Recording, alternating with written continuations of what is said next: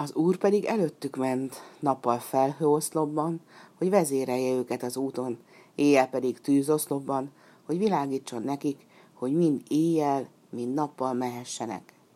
Az úr pedig így szólt Mózeshez.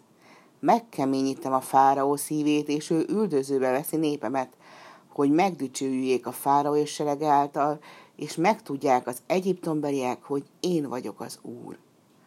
A fáraónak hírül vitték, hogy Izrael fiai elfutottak. Megváltozott fáraónak és szolgáinak szíve Izrael népe iránt, és ezt mondták. Mit cselekedtünk, hogy elbocsájtottuk Izraelt szolgálatunkból?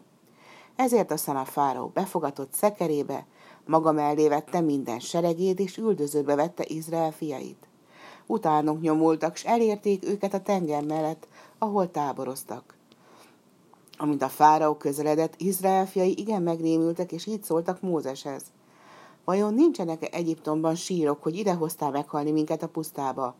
Miért hoztál ki bennünket Egyiptomból? Hát nem azt mondtuk neked, hagy békét nekünk, mert jobb nekünk az egyiptomiak szolgálnunk, mint pusztába halnunk meg. Mózes pedig ezt mondta a népnek. Ne féljetek, meglátjátok, az Úr ma megszabadít benneteket, mert az Úr hadakozik értetek. Az Úr ekkor azt mondta Mózesnek, minek kiáltasz hozzám, Izrael fiainak szólj, hogy induljanak el, te pedig emelt fel botodat, és nyújtsd ki kezedet a tengerre, s választ ketté, hogy Izrael fiai száraz lábbal menjenek át a tenger közepén. Az Isten angyala, aki Izrael előtt járt, most mögéjük állt, a felhőoszloppal együtt, és az egyiptomiak nem láthatták Izraelt, és nem érhették be.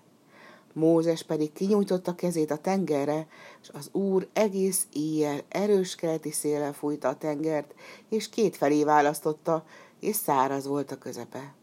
Izrael fiai száraz lábbal vonultak be a tenger közepébe, és a vizek kőfalgyanánt álltak jobb kezük és bal kezük felől.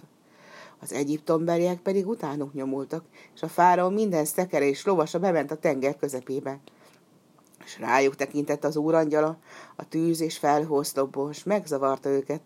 Megállította a szekereik kerekét, és nehezen vonszolták azokat, és azt mondták akkor az egyiptombeliek. Fussunk Izrael elől, mert az Úr hadakozik értük Egyiptom ellen.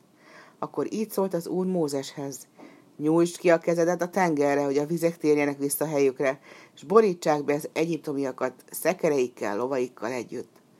Mózes pedig kinyújtotta kezét a tengerre, és a tenger visszatért előbbi állapotába, és ott veszett a tenger közepén a fáró minden serege, egy sem maradt meg közülük.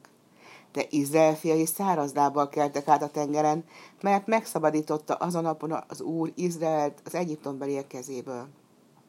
Izrael látta a nagy dolgot, amelyet az Úr cselkedett vele, és ezért hit az Úrnak és szolgájának Mózesnek és akkor Mózes Izrael fiaival együtt ezt énekelte.